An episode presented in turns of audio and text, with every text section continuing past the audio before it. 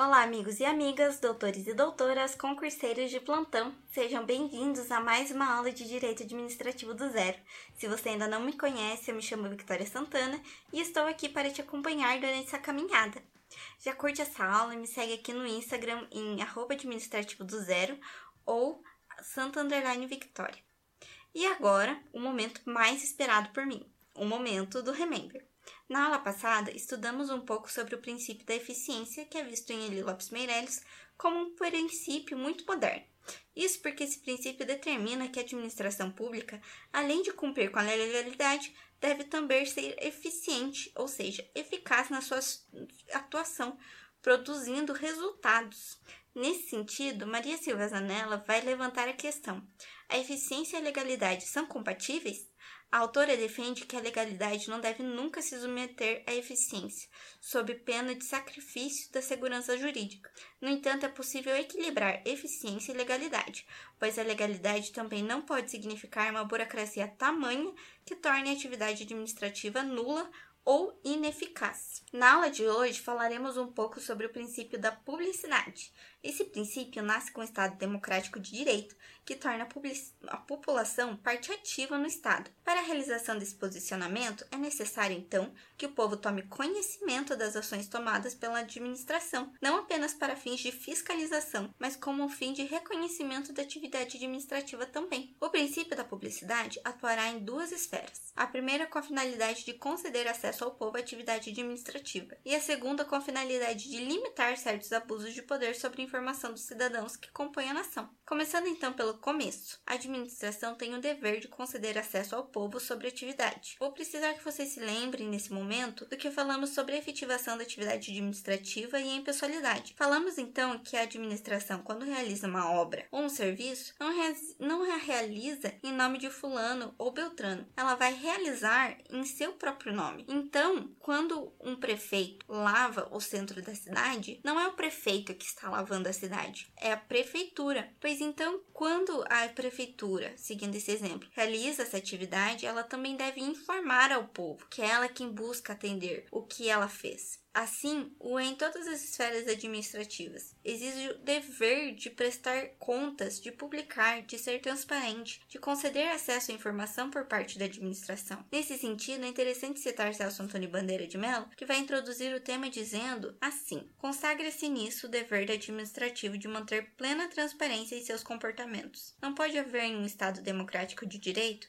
no qual o poder reside no povo, ocultamento dos administrados dos assuntos a que todos interessam, e muito menos em relação aos sujeitos individualmente afetados por alguma medida. Eli Lopes Meirelles vai definir o que é publicidade complementando o nosso pensamento. A publicidade é a divulgação oficial dos atos para conhecimento público e início de seus efeitos externos. Daí porque as leis, atos e contratos administrativos que produzem consequências jurídicas fora dos órgãos que os emitem exigem publicidade para adquirirem validade universal, isto é, perante as partes partes e terceiros. Então a administração deve prestar contas ao povo, pois é nele que reside o seu poder, não podendo ocultar deles os assuntos que os interessam. Assim ocorre que por meio da publicidade, que é a divulgação oficial dos atos para conhecimento público, essa divulgação é que dará validade e reconhecimento da atividade administrativa pelos envolvidos. Eli Lopes Meirelles continua dizendo que a publicidade não é elemento formativo do ato, é requisito de eficácia e moralidade. Por isso mesmo, os atos irregulares não se convalidam com a publicação, nem os regulares dispensam para sua execuibilidade quando a lei ou o regulamento exige. Então, a publicidade não é um elemento formativo do ato, mas é um requisito de eficácia, ou seja, para que produza efeitos, para que afete, transforme a realidade, um ato deve ser de conhecimento geral, deve ser reconhecido. O autor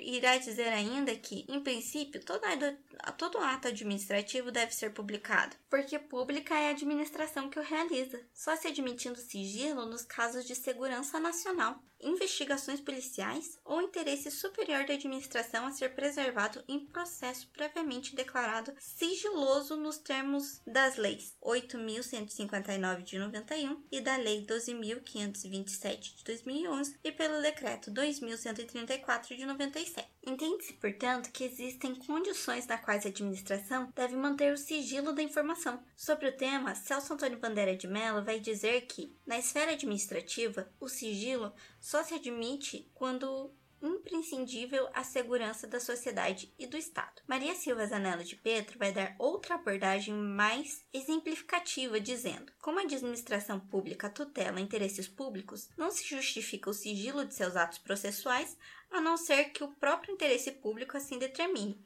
como por exemplo, se estiver em jogo a segurança pública, ou assunto que, se divulgado, possa ofender a intimidade de determinada pessoa sem qualquer benefício para o interesse público. Assim como a administração tutela interesses públicos, ela só pode agir ou deixar de agir quando seus atos atenderem a esse interesse. Assim, o dever de sigilo ou o dever de não publicar surge quando o interesse público determina, como no caso da segurança. Outro aspecto nesse ponto é que a administração deve também prestar contas da conduta de seus agentes. A publicidade, como princípio de administração pública, abrange toda essa atuação estatal, não sob o aspecto de divulgação oficial dos seus atos, como também de apropriação de conhecimento da cultura interna de seus agentes. Essa publicidade atinge, assim, os atos concluídos em informação, os processos em andamento, os pareceres dos órgãos técnicos e jurídicos, os despachos intermediários e finais, as atas de julgamento das licitações, os contratos com quaisquer interessados, bem como os comprovantes de despesas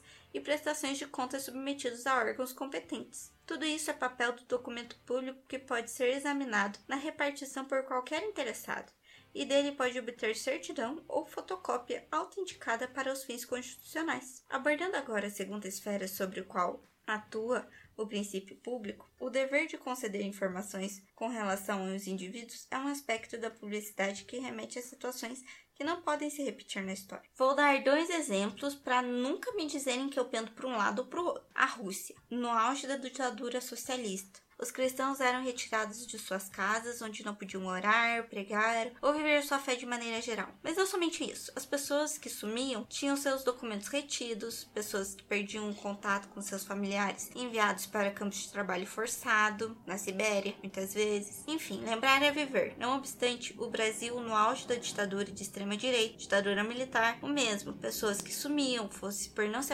adaptarem ao sistema, fosse o que fosse, pessoas eram levadas para ser serem torturadas, famílias que não tinham informações sobre seus parentes, pessoas levadas em cárcere pelo Estado que não deixavam rastro. De certo modo, o princípio da publicidade vem limitando o poder administrativo para coibir a possibilidade de novas ditaduras, novos excessos. Toda a Constituição, na verdade, foi construída para eliminar da nossa história a possibilidade do algo de algo do gênero tomar conta do Estado novamente. O princípio da publicidade não é diferente. Por meio dele, o acesso à informação é um direito que a administração tem o dever de cumprir. Sobre esse dever, Maria Silva Zanella vai explicar dizendo que o direito à informação relativa à pessoa é garantido pela habeas data no, nos termos do artigo 5 da Constituição. Conceder-se-á habeas data para assegurar conhecimento de informações relativas a pessoas do impetrante constante de registro de banco de dados de entidades governamentais ou de caráter público, para a retificação de dados quando não se prefira fazê-lo pelo processo sigiloso, judicial ou administrativo. O habeas data tem, pois, uma finalidade restrita. Em outras hipóteses, o direito à informação pode ser assegurado pelas vias ordinárias ou por um mandado de segurança, já que nenhuma lesão ou ameaça ao direito pode ser excluída da prestação do poder Judiciário. Sobre o tema, Cílio Lopes Meirelles cita: A Constituição assegura a todos o direito de receber dos órgãos públicos informações de seu interesse particular ou de interesse coletivo ou de geral que são prestados no prazo da lei sob pena de responsabilidade, ressalvados os casos de sigilo, imprescindível segurança da sociedade do Estado, e impõe um fornecimento de certidões de atos da administração requeridas por qualquer pessoa para defesa de direito ou esclarecimento de situações os quais devem ser indicados no requerimento. Por fim, para que seja efetiva juridicamente, a publicidade dever, deverá dar-se da seguinte maneira: a publicação que produz efeitos jurídicos é a do órgão oficial da administração, e não a divulgação pela imprensa particular, pela televisão ou pelo rádio. Ainda que o horário oficial do órgão oficial entenda-se não só o diário oficial das entidades públicas, impresso ou pela forma eletrônica pela rede mundial de computadores e internet, no endereço do órgão público, como também de organistas contratados para essas obrigações publicações oficiais. Vale ainda como publicação oficial a afixação dos atos de leis municipais na sede da prefeitura ou na Câmara, onde não houver órgão oficial em conformidade com o disposto na lei orgânica do município. Então é isso, amigos. Sinto que o conteúdo hoje quase transbordou de informação. Ai meu Deus, chocada. Vou parando por aqui, mas vou colocar uns complementos no Instagram, em arroba administrativo do zero. E quero também ouvir de vocês, de onde você é, o que você anda fazendo e tudo mais. Conversem comigo e já me digam o que vocês estão achando das aulas. É isso, um beijão a todos e até semana que vem.